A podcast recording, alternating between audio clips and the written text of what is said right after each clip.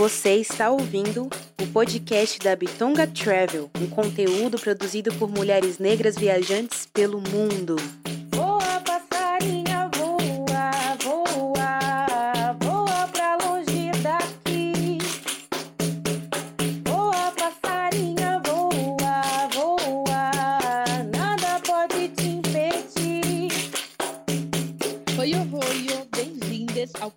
Da Bitonga Travel. Eu sou Rebeca Leteia. Roio, roio, bem-vindas. Eu sou a Dani Romão. E Dani, conta pra gente qual é a frase da nossa entrevistada do dia. A frase da nossa convidada é a seguinte: Não existe o possível se não tentarmos o impossível. Uau!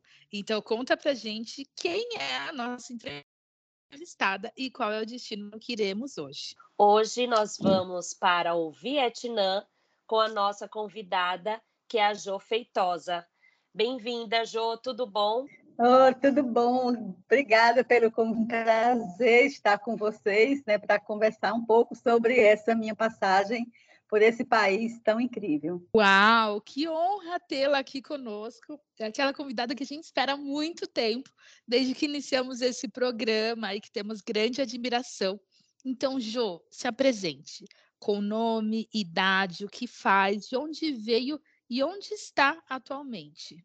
É, eu sou Josefa Feitosa Cioli, mas eu gosto muito que me chamem de, vô, de Jo, né, que é o carinho de casa, né, um nome pequeno e que abrevia e é gostoso. E eu sou da cidade do interior do Ceará, Juazeiro do Norte. É, saí dessa cidade com 17 anos para Fortaleza para estudar e fui fazer é, a minha vida na capital, né? estudando, depois é, arranjando um trabalho, casando, tendo filhos, enfim. Passei dos 17 anos até, é, vamos dizer, 2016, quando eu resolvi sair, ganhar o mundo e morar em outros lugares.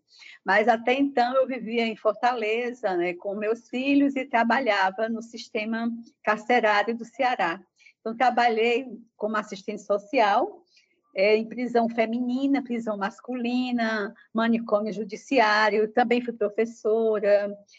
Então, é uma vida muito atribulada. Né? Eu trabalhava os três expedientes, de manhã, de tarde e de noite. E esse eu estava precisando realmente de uma grande folga, de uma grande férias na minha vida. E foi aí que eu me aposentei, aos 56 anos, em 2016 após uma rebelião assim que foi muito complicada. E a partir daí eu resolvi sair. Eu não tinha intenção de sair ainda, né, em 2016, mas é, devido a esse problema, eu antecipei a minha saída, né? Eu deixei o, o trabalho, me aposentei e aí resolvi é, viajar porque viajar já era um sonho assim de criança, de quando é, eu saía com meu pai para a gente ver o trem chegando. Como o Juazeiro é uma cidade assim muito turística por conta da, da do Cícero, vai muita gente para lá. E eu me acostumei a ver aquelas pessoas chegando, né, aos montes, né, para as romarias. E eu achava lindo aquilo tudo, muita gente de mala naquela pressa, naquela correria de chegar em algum lugar, de fazer algumas coisas. E eu ficava me imaginando, né, vivendo aquilo também um dia em algum lugar do mundo. E isso foi acontecer só depois né, do, do, de meio século de existência, né, aos 56 anos. Então, era isso que eu fazia antes é, de enveredar por esse mundo das viagens. E a partir de 2016 eu passei a viajar, depois de tanta andança eu resolvi não parar mais. E acabei com a minha casa, né? Hoje eu não tenho residência fixa. Quer dizer, acabei assim, né? Hoje eu não tenho mais casa, mas eu tenho onde morar. Eu acho que lá é ter para onde voltar. Então, estou sempre voltando para um lar que eu escolho em algum lugar do mundo. E eu me sinto feliz vivendo dessa forma. Atualmente eu estou é, no Preá, uma cidade, né, uma cidade, é um vilarejo é, do município de Cruz, próximo a Jericoacoara. Aqui é, eu tenho vivido E eu estou atualmente dividindo né, o, o, o local onde eu moro com outra pessoa e gosto, de, no momento, de ficar em cidades pequenas, né? cidades que eu possa me locomover sem necessidade de transporte. Adoro lugares que não tem semáforo, que não preciso é, de grandes caminhadas e nem de muitas coisas que é, a gente precisa na cidade grande. Né? Então, isso tem me dado um certo conforto de viver assim. E é, é o que eu estou fazendo atualmente, morando em cidades pequenas do Brasil. Né? Jo, que mal lhe pergunte quantos países você já conhece, quantos estados brasileiros? Os estados brasileiros eu conheço é, quase todos, menos Roraima, que eu não passei, Roraima. O Acre eu já tinha ido, mas há muito tempo. Eu, inclusive, eu cheguei aí umas três vezes no Acre. É, ainda como estudante, eu fiz o projeto Rondon, inclusive na, na minha época, em 80. É, em 80, eu fui para o Chapuri, conheci, inclusive, o Chico Mendes, assim, que foi um negócio incrível, né? Que ele já era ativista nessa época. E, para mim, isso foi uma coisa marcante. O ato me marcou muito por conta desse, desse encontro. E depois eu fui outras vezes, mas é, uma vez como, como também, outra vez como estudante e outra assim de passagem, né? É, e aí, é, o Acre, eu gostaria de voltar, porque eu não, não me lembro mais quase nada. E dos países, eu conheço 48 países.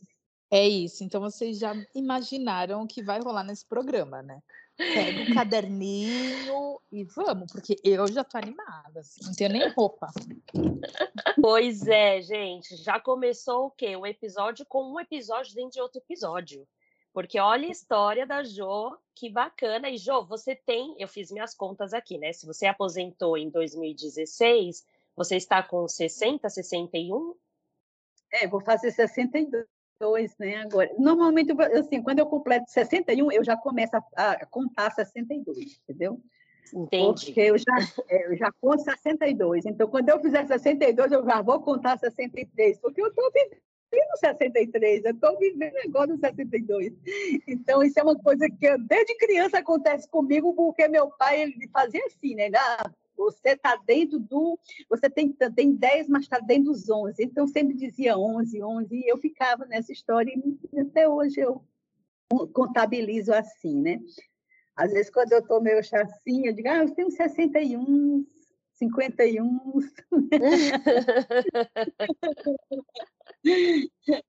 Agora eu já falo 61 porque eu sou uma mulher sexy, né? Exato. então, gente, já começamos com essa lição aí, que não tem idade para começar a realizar o sonho de viagem. Olha aí, com 56 anos, ela decidiu que não ia ter CEP, que é, o CEP dela ia ser o CEP daquele momento ali. Os, os quem a procura que lute para saber qual o CEP atual dela no momento. então, já é um episódio dentro de outro episódio, toda essa história da Jo maravilhosa. Com toda a sua história, eu sei que sua história vai fazer parte de tudo isso aqui que você vai compartilhar com a gente, que é a sua ida ao Vietnã. Conta pra gente quando você foi para lá e por que você escolheu esse destino?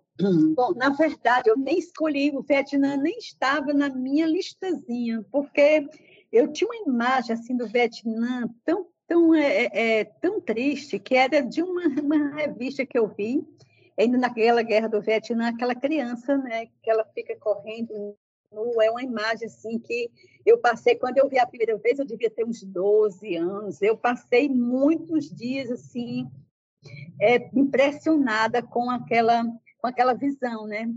daquela foto. E eu assim, eu achei que o Vietnã não ia caber mais, até porque eu já tinha passado no Camboja, tinha é, visitado esses, esses museus de horror, né, de guerra. Então, a minha vida toda né, profissional foi dentro de prisão, então eu já estava muito carregada com essas coisas, eu não queria ir para é, para o Vietnã. Mas eu tinha arranjado um namorado né, em Camboja, e ele queria que eu fosse para o Vietnã com ele, porque era o último país que ele ia fazer, e depois ele ia voltar é, para onde ele morava, né? no Canadá. E aí eu já estava há um, tempo com ele e também estava gostando da companhia dele, então eu resolvi, né? E com ele nós fomos de ônibus é, de Siem Reap na, na, no Camboja é, e fomos para Ho Chi Minh, que é, que é a antiga Saigon. E eu já sabia que Saigon, eu tinha olhado, né, tinha feito uma visita, né, pelo Google, e eu via que a cidade ia ser um caos, né, todo mundo muito louco em cima daquelas motos e você não conseguia passar nas ruas. E eu me vi novamente naquela situação que eu já tinha passado no Egito, no Cairo, em, em Mombasa, na, na, no Quênia. Então eu digo, ah, não quero mais isso não, essa loucura na minha vida. Mas aí é, como eu tinha uma boa companhia, resolvi né, chegar até lá. E nós fomos de ônibus, e assim, eu fiquei também muito bem, porque é, na companhia dele eu não me preocupava com nada com relação a essas questões da língua, porque ele falava inglês, ele falava português, que ele, ele era português, ele é português, né? Mas mora no, no Canadá. Então, é, é, questão da língua, eu fiquei despreocupada, né? Era muito, assim, era muito confortável para mim estar com ele, porque eu não me preocupava com absolutamente nada, onde ia ficar, o que ia comer, é, o que ia fazer, porque ele olhava tudo. Eu já estava acostumada com isso, porque tinha sido assim no Camboja, então eu digo, ah, é um momento assim bom que a gente está vivendo e eu vou com ele. Mas eu disse para ele que eu queria ficar em lugares sossegados, que eu não queria é, ficar naquele trânsito caótico que eu tinha visto né, no Saigon, e ele garantiu que a gente ia ficar em lugares tranquilos, né? E assim foi, nós chegamos em, em Ho Chi Minh, né?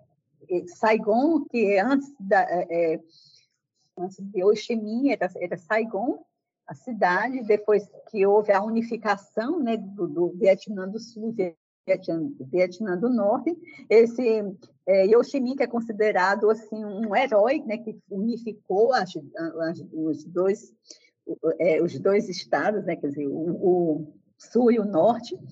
Então, é, a cidade passou a ser chamada por Minh. Nós ficamos no início nesse lugar e era assim muito caótico, muito louco. A gente andava de moto, ele gostava muito de pilotar moto, e quando a gente chegava nos lugares, a primeira coisa que ele fazia era alugar uma moto. E eu confiava nele, assim, e ficava tranquila, porque eu sabia que ele pilotava bem, ele estava com 70 anos, uma pessoa super ativa, e é, me dava muito, muito segurança. Então, eu saí, fiquei uns dias em Minh com ele, porque ele queria ver é, algumas coisas, eu também né? Depois eu fiquei curiosa também, comecei a gostar da comida, dos restaurantes, do hotel onde a gente estava, do local. E estava vendo toda uma preparação, isso foi é, janeiro para fevereiro, né? foi depois do dia 15 de janeiro que nós chegamos lá. Então, estava havendo uma preparação para um ano novo, né? E a cidade inteira estava sendo enfeitada e estava assim, a cidade linda, linda. Quando você olhava, era porquinhos, assim, pendurado em tudo quanto é lugar, desenhado nas paredes. Então, figura do porquinho, porque o porco era que ia reger o ano, né? O ano deles. E eu vi aquela festa, aquela movimentação, e eu fiquei muito encantada, né? Por Minh, acabou que eu perdi é, o medo de estar na cidade grande, quis ver tudo o que estava acontecendo, e depois ele tinha já olhado umas, umas cidades para a gente ir lá perto, a gente queria ficar sempre em praia, e passamos alguns dias em Ho e fomos, é, em Ho nós fizemos algumas cidades do Delta, né, o Delta do Mekong, depois eu soube que os maiores do mundo, o Mekong o Nilo, e o daqui da Parnaíba, né? eu já fiz os três maiores. Eu nem... Assim, é uma coisa que eu fico muito feliz, porque é, eu, é, eu vi né, cada uma dessas realidades, e como eu naveguei do, de Belém até Manaus, a gente vê toda aquela coisa muito parecida com o Brasil. Né? aquela população ribeirinha, é, aquelas aquela, aqueles mercados assim pelo rio. E a gente conseguiu, inclusive, descer, quando a gente estava fazendo o Mekong, em duas cidades, né? Foi a Caibi, que era uma cidadezinha pequena, muito ligada mais assim a, a parte agrícola, eles produziam muito é, aquelas é, aquele papel de arroz, é, fabricava né, o papel de arroz, fazia doce de coco, então, e a gente passeava muito pelo campo, comia muita fruta que a gente ia pegando, é, foi bem interessante. Depois a gente foi na outra cidade que também ficava, né, no Delta, o cantor, que é, é acho que é, é é C-A-N-T-H-O, Cantor, nome da cidade. Essa era uma cidade muito divertida, tinha muito espetáculo, é, e a gente se divertiu muito, que a gente saía, dançava, as pessoas dançavam na praça, e a gente também ia para a praça e dançava. E foi muito interessante, porque foi uma diversão e também, assim, relaxamos bastante, porque também foi visitar alguns templos, ia nos mercados e comia super bem também. A gente voltou né, novamente para Ho Chi Minh e fizemos né, um, um tour maior pela cidade que a gente não tinha feito. E eu comprei umas roupas, né? Porque roupa lá até é muito barata, porque eles fabricam para assim, grandes marcas, assim, tipo Zara, Forever 21, é, e, e aí eu comprei umas roupas bem baratas, né? porque eu também estava precisando, porque estava muito quente por lá. E depois nós fomos para uma praia, uma, um, uma outra, era uma península, na verdade, não era uma ilha, é uma península. Né? A península é quando tem, um, tem uma saída, né? Está cercada de água, mas tem uma saída. E esse lugar, assim, foi um dos lugares mais fantásticos que eu fiquei, e nós ficamos muito bem, porque a gente conseguiu alugar uma casinha nesse lugar. Né? Então, foi muito bom, porque a gente ficou como um local nesse lugar. E era uma, uma cidade muito bonita, com montanhas, tinha duas montanhas, uma Small Mountain e a Big Mountain. E incrível que eu achei que nessa uma das montanhas, a, a, menor, tinha uma estátua do Cristo, né? Que ela chega a ser maior do que a do Cristo Redentor nosso aqui. Ela tem 32 metros, que é dois metros a mais do que a do Cristo Redentor. É a única, assim, de, de Jesus Cristo que tem, que se conhece, assim, em, é, a céu aberto, né, assim, na Ásia. E a gente subiu nessa montanha, fizemos essa escalada, foi super legal. E eu gostei muito assim de ficar nessa cidade, porque a gente fez muita coisa, a gente ia para muitas praias e muito restaurante. A moeda também lá era, na época estava melhor do que a nossa era melhor do que a deles, então dava para a gente fazer muita coisa com, com o nosso dinheiro, né? Isso para mim era muito positivo. E depois é, a gente depois desse desse lugar né, que nós fomos, ficamos muito tempo, é, é Fundal. Ela fica, acho que é umas quatro horas de Yoshimi, essa cidade. E é uma cidade veraneio, assim, é uma cidade linda, com hotéis fantásticos, muitos resorts, muito, onde o povo vai realmente é, se divertir. E depois nós fomos para uma outra ilha. Essa foi uma, é uma, na verdade, não é uma ilha, é um arquipélago, são várias ilhazinhas. E essa foi muito impressionante que a gente também conseguiu né, um cantinho para a gente. É, nós ficamos no hotel primeiro e depois, porque era meu aniversário, a gente ficou no hotel, num resort assim, muito maravilhoso. e depois a gente conseguiu uma casa e ficamos, visitamos muita praia, fizemos muitos passeios pelas florestas, é, o que predomina mesmo é a, a, vida marinha. Então, tem algumas ilhazinhas que a gente visitava é, para ver essa, essa vida marinha com pessoas que faziam esse tour com os turistas. E também visitamos um arquipélago, é, aliás, uma ilha né, desse arquipélago, onde ficavam as prisões. Essa é, tem um, eu não lembro agora o nome dessa, dessa ilha, é uma ilha muito pequena, com 52 quilômetros apenas, mas que foram construídas pelos franceses oito prisões né, desse, desse lugar. Então, eram as prisões que ninguém voltava. É, eu fiquei assim aterrorizada é, com as prisões, saí de lá assim, impressionada, não conseguia dormir de noite com a maldade, era uma coisa assim, muito absurda. Essas oito prisões elas funcionaram até 1975 e depois eles é, hoje essa essa ilha, né, que é muito pequena, ela é um paraíso, né, assim para turista, é onde as tartaruguinhas soltam os ovos, é, é bem é bem lindo lá. Então eu fiquei, né, no Vietnã nesses lugares porque realmente não foi uma escolha que eu fiz, foi uma escolha do namorado, mas que foi assim para mim muito bom porque eu estava precisando dar esse descanso. E eu não queria mais assim também ficar é, armazenando um monte de informação que eu já tinha passado em vários países da África, é, tinha começado a fazer Ásia já tinha passado por tanto lugar, por tanto tempo e aí você começar a misturar as coisas, né? E esse período que eu fiquei no Vietnã, nessas ilhas, né, e nesse arquipélago, é, para mim foi, foi muito interessante, porque era um, eu estava vivendo só a natureza, né? E não tinha essa, esse horror de gente, até porque a chegada lá não era muito fácil. E essa foi é, a minha estada no Vietnã é, embora né, deixei de ir a Hanoi e outros lugares assim badalados, mas também eu estava querendo viver esse momento, né? Porque você chega numa fase da vida que você acha que não vai acontecer mais é, de você se apaixonar, de você viver um amor, né?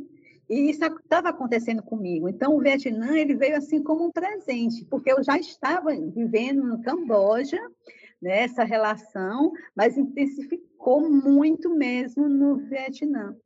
E depois é, que eu saí do Vietnã, aliás, quando eu estava saindo, né, uns dois dias antes eu saí do Vietnã, e eu fiquei olhando né, no meu roteiro que eu tinha colocado, o Vietnã não existia né, no meu roteiro.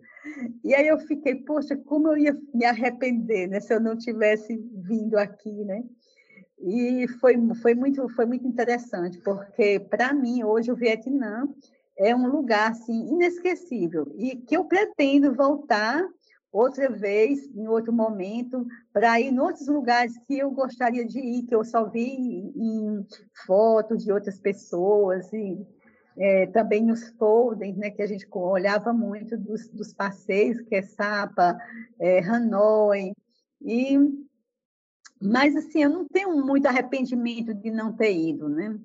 Eu teria me arrependido se eu não tivesse ido nesses lugares e vivido o que eu vivi com o Vitor. Eu acho que valeu muito a pena. E o, e o Vietnã ficou para mim como um dos países assim mais seguros, porque também eu saía muito sozinha, mesmo no Ho Chi Minh, eu, é, no Ho Chi Minh eu saía só, porque às vezes eu tinha muito medo de sair de moto, porque andar de de moto com o Vitor era uma loucura, ele não tinha ele não tinha noção das coisas, ele subia calçada, ele cortava sinal, e eu falava, cara, lá vem o pessoal, tem uma pessoa atrás da gente buzinando, apitando, ele, ah, vai pegar a gente, a gente não pode parar não, e aí ele saía louco, né, e eu ficava louca, porque eu dizia, meu Deus, como eu sou irresponsável, porque aquelas alturas eu não tinha mais seguro, eu estava sem seguro, né? Eu não tinha feito mais seguro, tinha vencido, eu não tinha.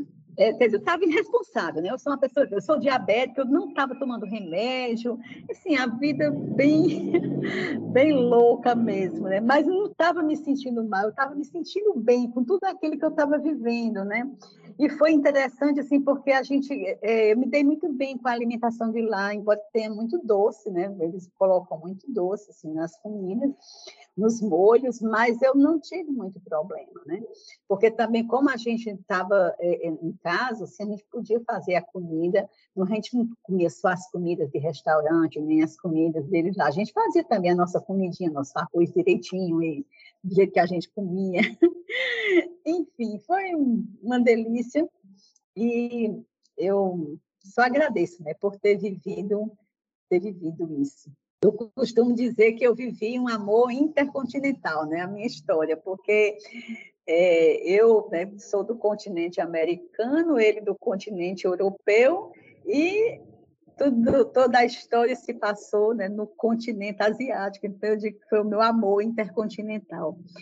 E não continuamos a nossa história porque é, eu queria muito viajar. Então, eu, eu tinha um plano, eu queria ir até muito mais. Só que ele era a última viagem, era no roteiro dele, ele já tinha ido vários lugares da Ásia, e aquele lá era o último, e o meu não era o último, eu ainda queria ir na Malásia, queria Filipinas, queria Indonésia, queria, enfim, queria mais, muito mais outros. E ele, não tinha mais tempo e nem condição, porque ele tinha que voltar por conta dos, das dificuldades dele, enfim, situações que só a ele cabe, né? E, então, eu continuei sozinha na expectativa de que a gente um dia ia se encontrar. Só que aí, quando eu voltei para cá para o Brasil, foi outra história, né? Porque você vem, aí tem a família, aí também vem toda uma questão que você começa a ficar é, um pouco mais, é, vamos dizer, sei lá, o ego sobe porque você começa a ver que você, a mídia está falando muito de você, e aí você começa a pensar que isso é muito bacana, que você pode muita coisa, depois que você vai num programa de Bernardes, que você dá entrevista para a BBC, para não sei mais quem, não sei mais quem, e esse ego te deixa, sabe, assim, muito vulnerável a muita besteira. Enfim, depois você sente que não é aquele que você quer. E aí o tempo já passou, vem pandemia, e é outra vida, é outra história, e a gente tem que estar preparado né, para outra. Eu não sei se vai ter outra, mas se tiver, eu vou viver, e quero que seja assim, tão bom como essa que eu vivi nesse lugar maravilhoso, né, que foi o Vietnã. E aconselho muito as mulheres irem né, para o Vietnã, porque eu considerei um dos lugares mais seguros é, para mulheres que estão andando sozinhas. Lá não vi ninguém mexendo com outras pessoas, achei tudo muito respeitoso. É, não vi dificuldade né, nas pessoas em, em ajudar, pessoas gentis, tranquilas. Gostei, gostei de ficar essa temporada no Vietnã e voltaria, com certeza. Uau, gente, assim, eu estou muito, muito assim, coração aqui cheio e transbordando dessa viagem romântica pela Ásia, né? E contada pela Jo. É, e só me vem a música do Emílio Santiago, aquela Espero você voltar para Saigon. Sim, inclusive eu cantarolei muito essa música, eu ficava na varanda lá, lá do, do, do, quarto e eu ficava né, cantando essa música do, do Emílio, vinha sempre na minha cabeça. Muito interessante, né? Você escutar tanto tempo a música e um dia você viver aquilo. Poxa, é, é muito louco. É sonho. E Agora, viajando mais... dentro da viagem, né? Mas sonho assim que você sai sem essa intenção de viver um, um, um lance desse, você está entendendo? Porque quando eu saí para viajar, eu nunca imaginei que me interessaria por outra pessoa, que fosse viver uma situação. Eu passei dois meses vivendo com uma pessoa que eu nunca tinha visto na minha vida, um senhorzão, assim, de 70 anos, né? Nessa época eu ainda estava com 59. E, e eu achava, porque aqui a gente está muito acostumado a ver esse senhorzão, mas eles não dão bola para a gente, né? Eles querem menina assim, de, de 30, de 20 e poucos, né? E você encontrar uma pessoa assim que te olhe, que te respeite, que te aceita do jeito que tu é ali, poxa, sabe? É uma, é, é uma realidade que, que você que, sim, é surreal para a gente que vive aqui até então nesse país, e aí você vai viajar, você lá quer saber se isso vai acontecer, e eu não tinha noção também de que isso pudesse acontecer, não é noção, é pretensão de que isso fosse acontecer, né? Porque eu queria mesmo era esvaziar minha cabeça das dificuldades de trabalho, de tanta coisa que eu já tinha passado, e também realizar o meu sonho.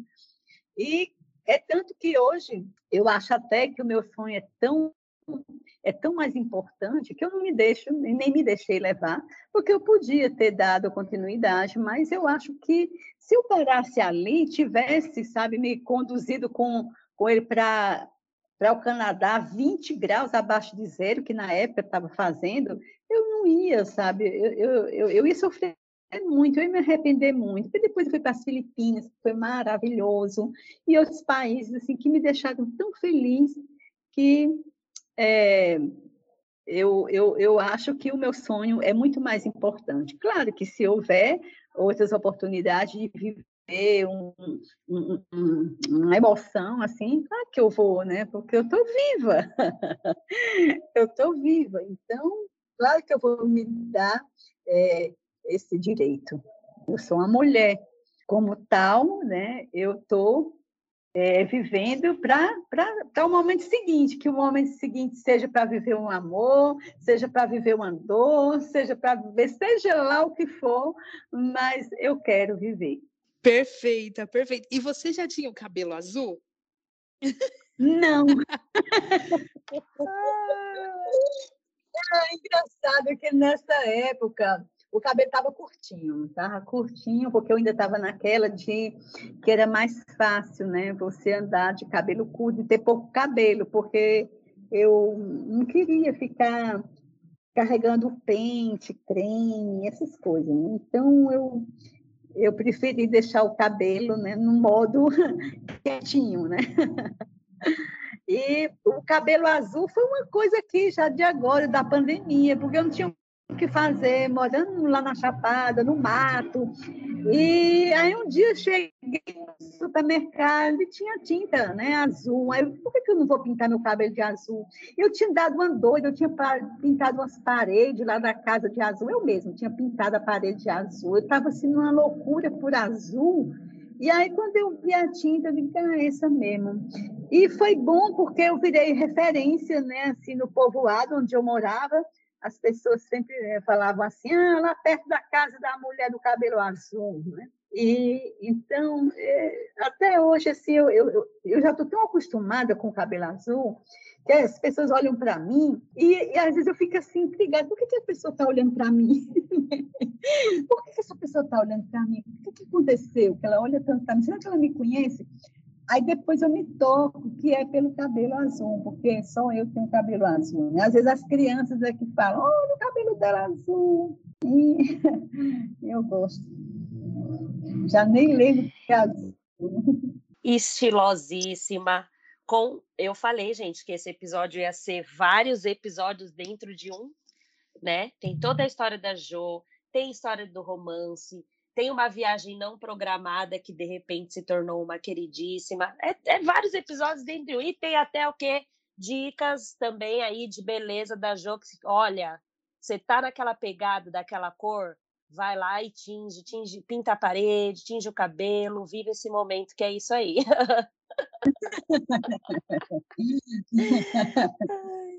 Maravilhosa. Jo, você acabou, enfim, indo para o Vietnã sem ter programado, mas para quem está programando visitar o Vietnã, você indica quantos dias de viagem? Olha, eu, assim, eu, eu, nem posso, nem posso te dizer muito, porque assim, eu não fiz muitas, é, eu não parei em lugares que o pessoal considera mais turístico, né? Tipo Hanoi, Sapa, é, Way, acho que é Way o nome lá, do, que tem uma, uma ponte assim, que tem umas mãos segurando, as pessoas gostam muito de tirar as fotos lá. Eu não, eu fiquei mais nesses arquipélagos, fiquei em ilha, né? A única cidade grande que eu realmente fui foi o Ho Chi Minh, que é uma das principais cidades, né? depois de Hanoi, inclusive, todo mundo fala que é o, é o termômetro da, da economia, do Vietnã. Realmente é uma cidade assim fantástica. Gostei demais. Assim, à noite é, é, muito divertido. Tem uma tem uma rua, né, que todo mundo vai nessa rua, porque é a rua mais é, divertida que se pode ter. Tem restaurante, tem boate, é, tem show, é, a, a, a, rua fica 24 horas, eu acho, funcionando. E, e é muito interessante né, de ficar os mochileiros ficam muito né, perto dessa, é, é, dessa rua, que eu não estou lembrado o nome agora, acho que é Bouvien Street, o nome é assim, é B-U-L-V-I-E-N Street. Então, é cheio de bares, de restaurante, de lojas, e à noite é diversão, assim, sem fim. Tem comida na rua, tem comida nos restaurantes, tem gente se apresentando, engolindo fogo, é, tem muito pedinte, enfim, tem de tudo e é muito divertido ficar é, nessa cidade. Tem também é, alguns pontos assim que quem gosta mesmo assim dessa parte mais bélica, eu não fui, mas tem é, para visitar os túneis né, que os vietnamitas construíram como base né, na Segunda Guerra, aliás, na Segunda Guerra, na Guerra do Vietnã, e que muita gente visita, né, e entra dentro dos túneis. Eu não gosto disso, não, essa parte bélica eu não, não visitei. Tem uma igreja católica muito bonita, tem uma, uma é, um centro cultural que é,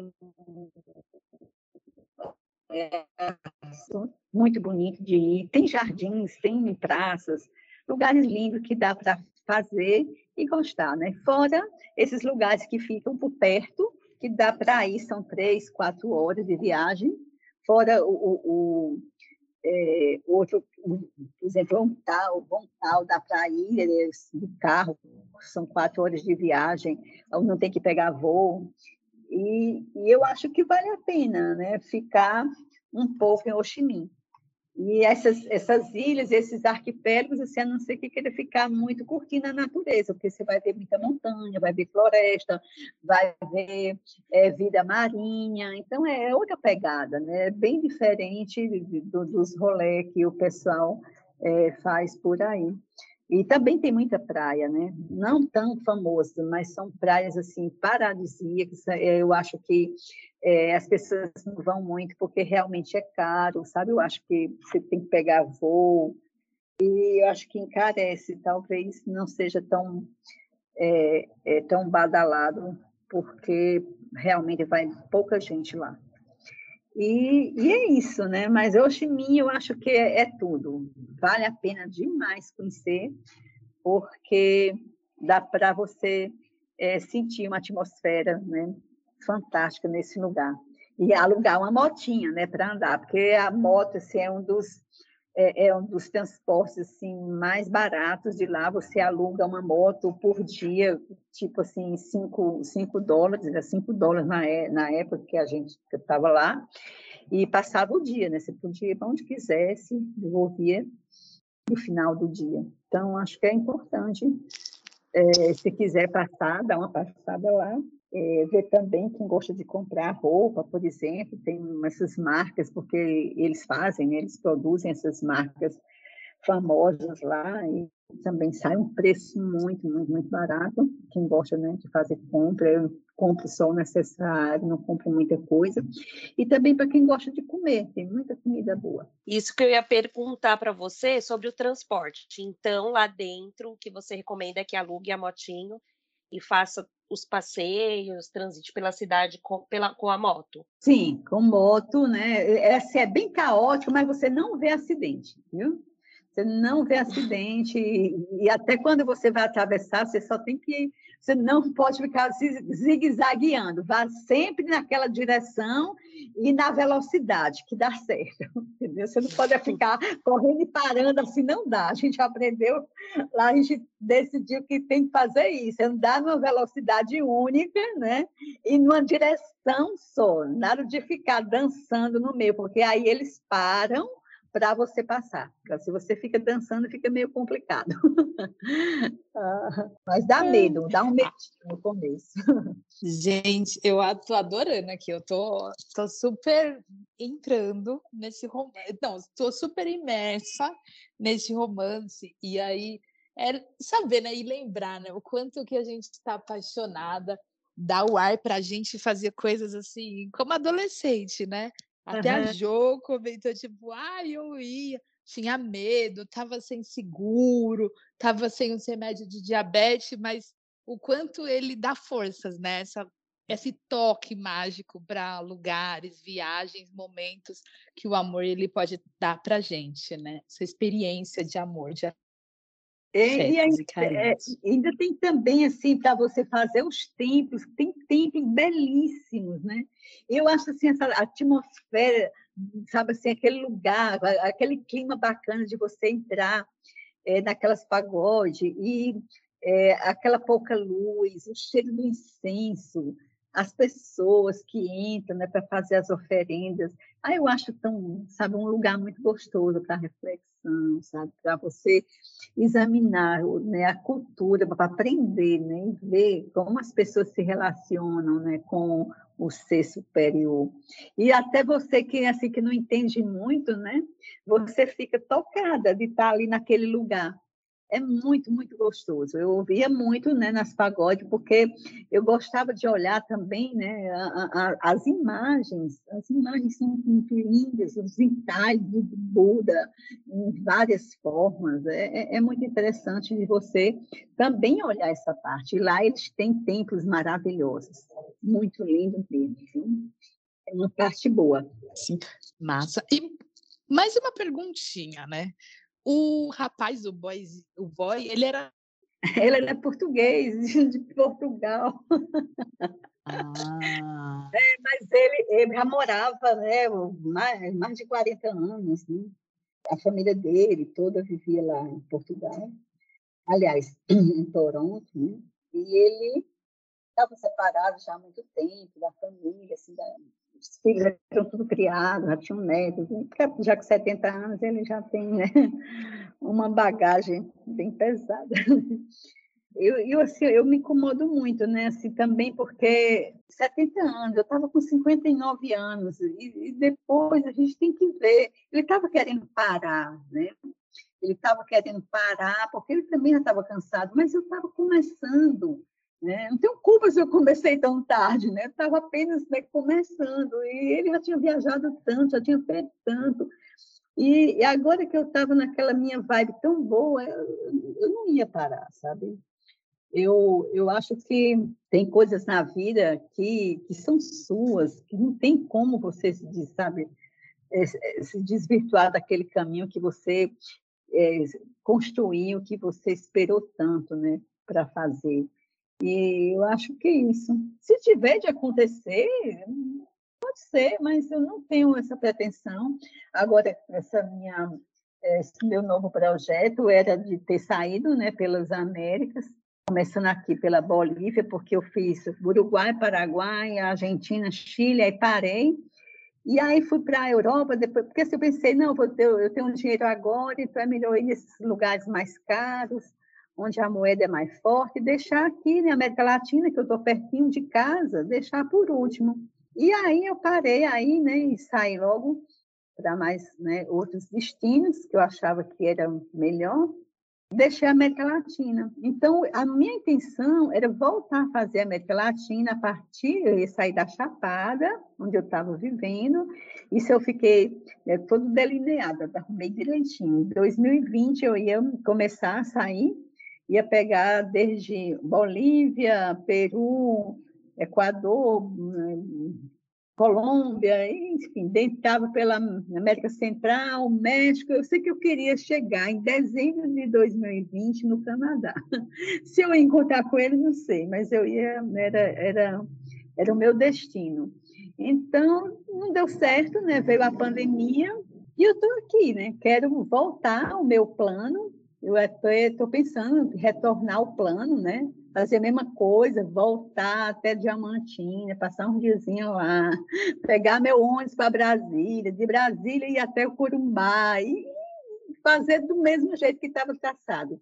É uma possibilidade, eu não sei se eu faço, mas eu tenho pensado nisso. Agora que a pandemia né, calmou um pouco e a gente está começando a sair, eu creio que, não sei se vai ser possível, mas eu tenho pensado bastante nessa possibilidade de retornar o plano anterior. sensacional. E é um destino para mochila ou mala de rodinhas? O que, que você recomenda? Ah, eu, eu gosto de mochila, né? Porque eu, já- eu já tive malinha também. Mas eu, eu, eu acho ruim estar carregando mala, né? Tem lugares que não dá, é pesado, às vezes você fica no hostel, o hostel tem escada para você subir com mala, é, é meio, né, meio trabalhoso. Eu, a mochila, eu já estou tão acostumada com o peso da minha mochila, eu nunca carrego mais que 10 quilos, eu carrego pouquíssima roupa, eu não carrego não só a Rebeca, eu carrego muito pouco. Então, assim, às vezes eu chego no lugar, eu carrego pouquíssimo, e quando eu chego no lugar, às vezes eu preciso comprar, então eu compro. Se tiver muito frio, então eu compro uma roupa né, adequada. E se tiver quente, eu, né, eu troco, né, vou para outra. Então tem dado certo, assim. Eu não tenho, não tenho tido problema. Essa, é, é, esse meu, esse meu jeito, né, tem me dado muito mobilidade. Eu ando assim tranquilamente com a mochila. Agora eu tenho carregado um computador, aí aumentou uns quilinhos, né? Eu estou quase deixando esse computador por aqui com o meu neto e saio novamente sem ele, né? Então, eu carrego coisas que não me que não me deixam preocupada, que não me deixam com medo de perder, com medo de, é, de ser roubada. Eu não gosto dessa sensação. Então, eu prefiro levar uma mochila com poucas coisas que, se eu perder, não vai ter problema nenhum, eu compro tudo de novo. Então, eu não me preocupo também de não estar vestindo coisas boas. Eu compro roupa no supermercado, eu compro roupa na feira, e dá tudo certo, né? Não tenho problemas. Eu vou entrar em qualquer lugar com essas roupas que eu tiver. Quem me convidar para ir em algum lugar vai sabendo que eu sou uma pessoa, não sou humilde, eu sou humildona. Então, se vai me aceitar, eu quero só ter dinheiro, meu dinheiro hoje, ele é só para viajar, comprar passagens, comprar comida e tudo aquilo que eu precisar para higiene e é, para me manter dentro das normas da sociedade, ou seja, vestida, né?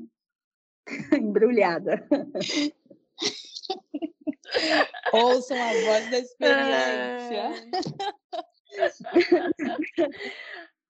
Ai, amei, amei esse final que é, né? É, porque, a, porque a sociedade exige. Talvez, se não existisse, Jo estaria o quê? Livre, leve e solta. Não precisava nem Sim. de mala. ah, não.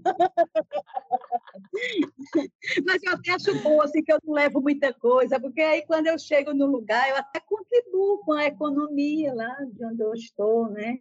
Eu compro uma roupa, eu compro um, né, um, uma sandália, compro alguma coisa, estou ajudando.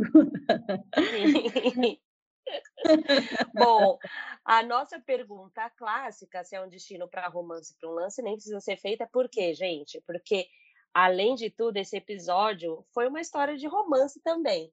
Então já está mais do que respondida.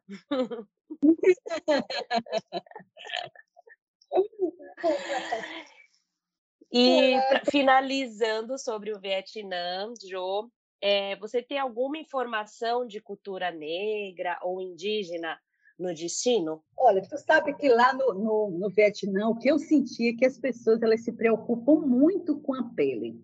E eu percebi que as pessoas de pele escura, elas são discriminadas, sim, tá? E eles lá, eles colocam, eles se protegem, eles não gostam de sol, justamente porque é, essa questão de ter a pele clara é, é um bom, é, é, uma, é uma boa aparência, tá entendendo? Para eles lá. Então, você vê o sol quente, mas eles não estão. É a mão de luva, eles têm máscara, eles têm óculos, eles, você não vê um pedaço da pessoa do lado de fora. Principalmente essas pessoas que vendem, são ambulantes na rua, eles têm uma capacidade assim, enorme é, de pegar uma bicicleta e montar, por exemplo, uma floricultura, uma um, um, restaurante, nossa, é impressionante a capacidade daquelas pessoas. Você vê uma moto, assim, quando você olha, a moto está transformada numa loja.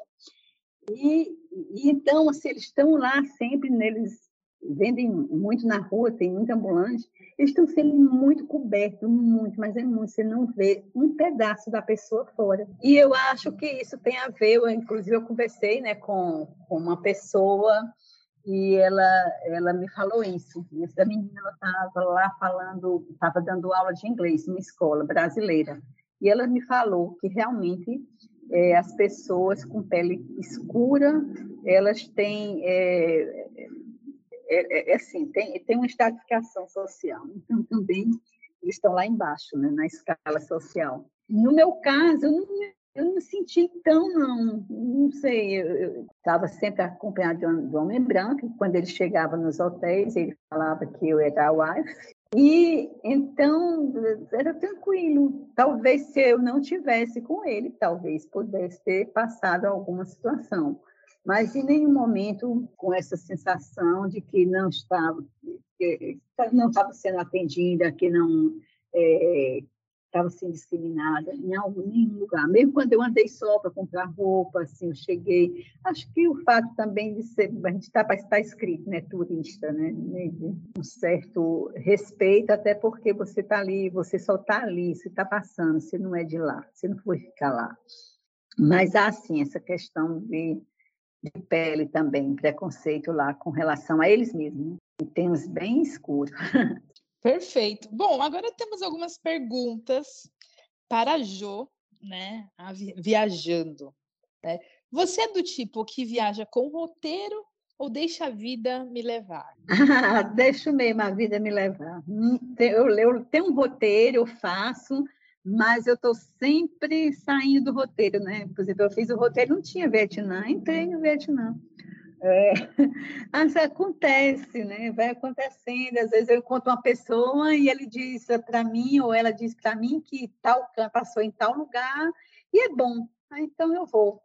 Agora, tem lugares assim que eu tracei e eu disse, eu vou nesse lugar. Por exemplo, Salzburgo. Eu queria muito ir por causa do filme A Noviça Rebelde. Então, eu tinha que ir lá olhar o castelo da Noviça Rebelde, porque foi, devo ter visto esse filme 50 vezes, né?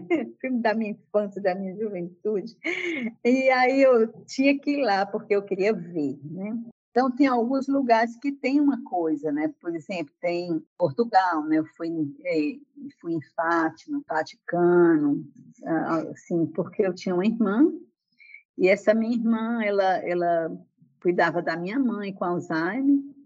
E em 2014 ela faleceu e, e a gente falava muito que ia viajar e ela era muito religiosa e ela queria ir nesses lugares. Então eu marquei os lugares que ela queria ir, Jerusalém, e foi foi muito bom ter feito isso. Lindo. Tenho, mas por enquanto não tenho mais. E inclusive assim, todos os lugares, se vocês querem saber, todos os lugares que eu queria muito, muito ir, que, tá, que estava na minha lista de prioridade na minha vida, se disser assim, eu vou morrer amanhã, eu vou tranquila, porque eu fui em todos os lugares que eu queria ir. Queria muito ir. Claro que eu quero ir em vários outros, mas que eu fui, eu queria muito ter ido.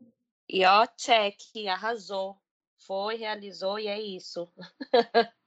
e por esses lugares que você passa, você gosta de colecionar algo? Como você falou que não gosta de comprar, você não é dessas que tem coleção? É, não, é assim, com, o meu neto, quando eu saí, ele tinha 12 anos, não, 8, nem me lembro quantos anos.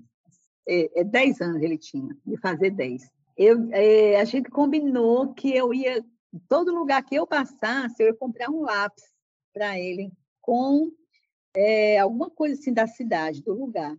Então, aí eu passei em vários lugares da Europa e realmente eu comprei, depois em outros cantos da África. E, então, eu tenho um, eu não tenho, né? Eu trouxe para ele esses lápis, alguns se perderam, é, porque às vezes eu mandava né, encomenda que não chegava. Por exemplo, eu mandei da Tanzânia umas coisas que eu já estava juntando de lápis, umas é umas cangas para minhas filhas. Isso nunca chegou aqui no Brasil.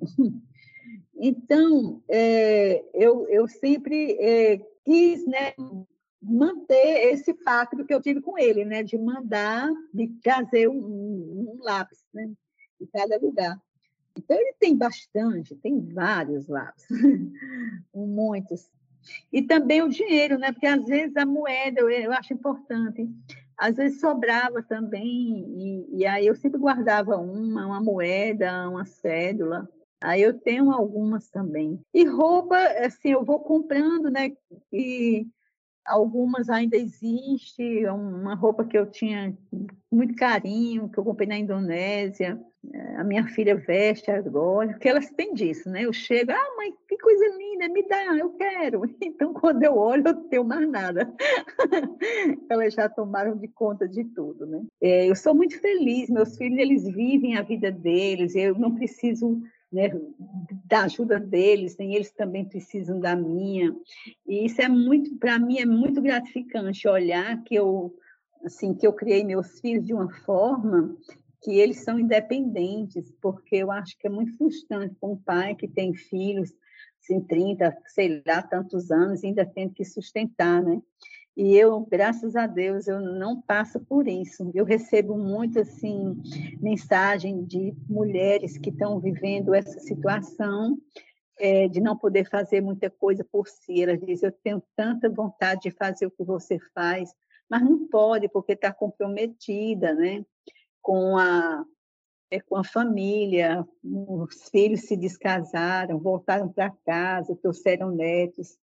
E, às vezes, algumas continuam trabalhando, porque trabalham num lugar que tem uma gratificação, e aquela gratificação ela não pode perder, porque faz parte já do orçamento. É, então, assim, são várias situações. E eu olho tudo isso e cada vez mais eu agradeço a Deus, né, por eu ter essa oportunidade de viver sem esse tipo é, de dificuldade. E tenho pena das mulheres assim que se submetem né, viver também essa vida, porque é, o resto dos dias da, da vida da gente, a gente tem que procurar viver de uma forma melhor, com mais dignidade. A gente já criou, já fez tanta coisa, sabe? Acho que cabe também os filhos entenderem isso. E eu sou muito feliz que os meus entendem e é, tá tudo certo tudo certo. Eu acho que eles têm orgulho de mim. Se eu tenho deles, eles também têm muito de mim. Então é isso, minha gente. Eu escutando a Jo, eu me sinto à frente do tempo, sabe assim? que é muita gente falando disso numa idade que também não é muito a minha, assim, né? Tipo, de viver essa vida desprendida, tal, né? Então, é isso, acho que é uma grande lição para gente. Jô, e caminhando para o fim, bom, é, deixe seu arroba, como que a gente pode se conectar contigo, como que a gente faz para entrar em contato contigo enquanto referência aí. É, eu tenho, eu tenho um Instagram, né? Eu tenho um Instagram que é Jô Viajando, eu tenho olhado mais isso. Eu também tenho Facebook, mas eu entro muito pouco. Na verdade, eu tenho muita preguiça de rede social, viu, minha gente? Eu, eu, gosto mais de viver, de ficar olhando, mas ultimamente eu tenho olhado mais. Eu acho que é porque é, eu estou sentindo, sabe, essa necessidade de dar um, um, feedback a essas mulheres, que eu tenho muita mulher, inclusive, se não só daqui do Brasil, mas muitas mulheres da Venezuela, Colômbia, é, Bolívia, eu, eu nem sabia por que estava acontecendo isso, até que uma vez eu sem entender esse fenômeno de tanta gente assim, de outros países aqui da América Latina, né, me mandando mensagem, me pedindo amizade.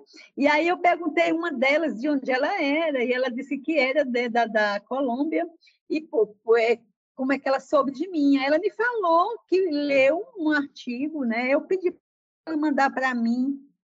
Aí ela me mandou, eu fiquei muito feliz, né, que eu estou chegando nos lugares assim que eu nem imaginava, né? E aí eu comecei a perceber que eu tenho né, uma, é, vamos dizer assim, um certo compromisso com essas mulheres da minha idade, que a maioria delas assim, é para falar justamente dessa vontade. E algumas até me pedindo para me ajudar a fazer um plano de voo para elas. Né? Eu fico muito feliz. Eu acho que é por isso que eu ainda estou né, nas redes sociais. Eu acho fantástico. Maravilhosa. Então, sigam Jo Viajando aí no Instagram e saibam que pode ser que ela demore para te responder, mas ela vai te responder no momento que ela tiver que responder e tá tudo certo. Jo, quero te agradecer por ter participado do nosso podcast. Foi mais do que uma viagem, foram vários temas que você acabou trazendo aqui para o nosso episódio. Tá um episódio muito rico.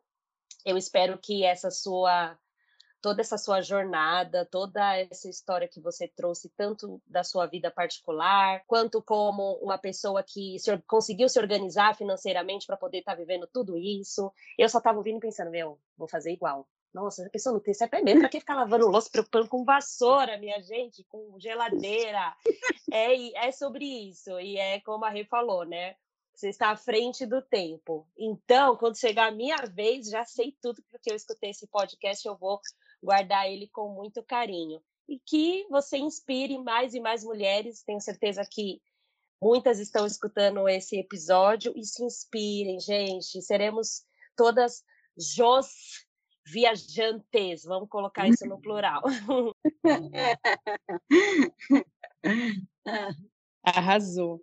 É isso. Sem tirar, sem pôr, né? É, faço minhas palavras da Dani, que você possa continuar inspirando, Jo. Eu sempre, quando alguém fala, ah, eu quero referência de mulheres mais velhas para viajar, é você que sempre vem na ponta da língua, te conecto com muita gente, com as mais novas, com as mais velhas, que você realmente dá uma lição.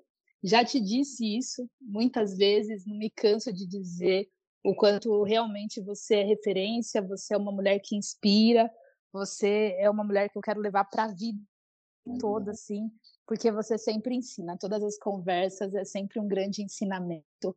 E a gente deseja que você continue a viajar, que esse seu sonho de América Latina possa se realizar, assim como outros, e sempre vai surgindo, e que possa aparecer muitos outros amores, amor em cada porto, mas que você é, possa vivenciar, desfrutar e ser essa pessoa que és, viu? Muito obrigada mais uma vez pela participação. Eu que agradeço, um beijo bem grande para vocês e todos que estiverem ouvindo esse podcast. Foi um prazer enorme. Arrasou. E vocês que estão ouvindo, o nosso podcast. É, compartilhem, deixem os comentários, escolham um destino. E é isso. Vamos viajar porque o mundo é nosso. Muito obrigada. Até a próxima.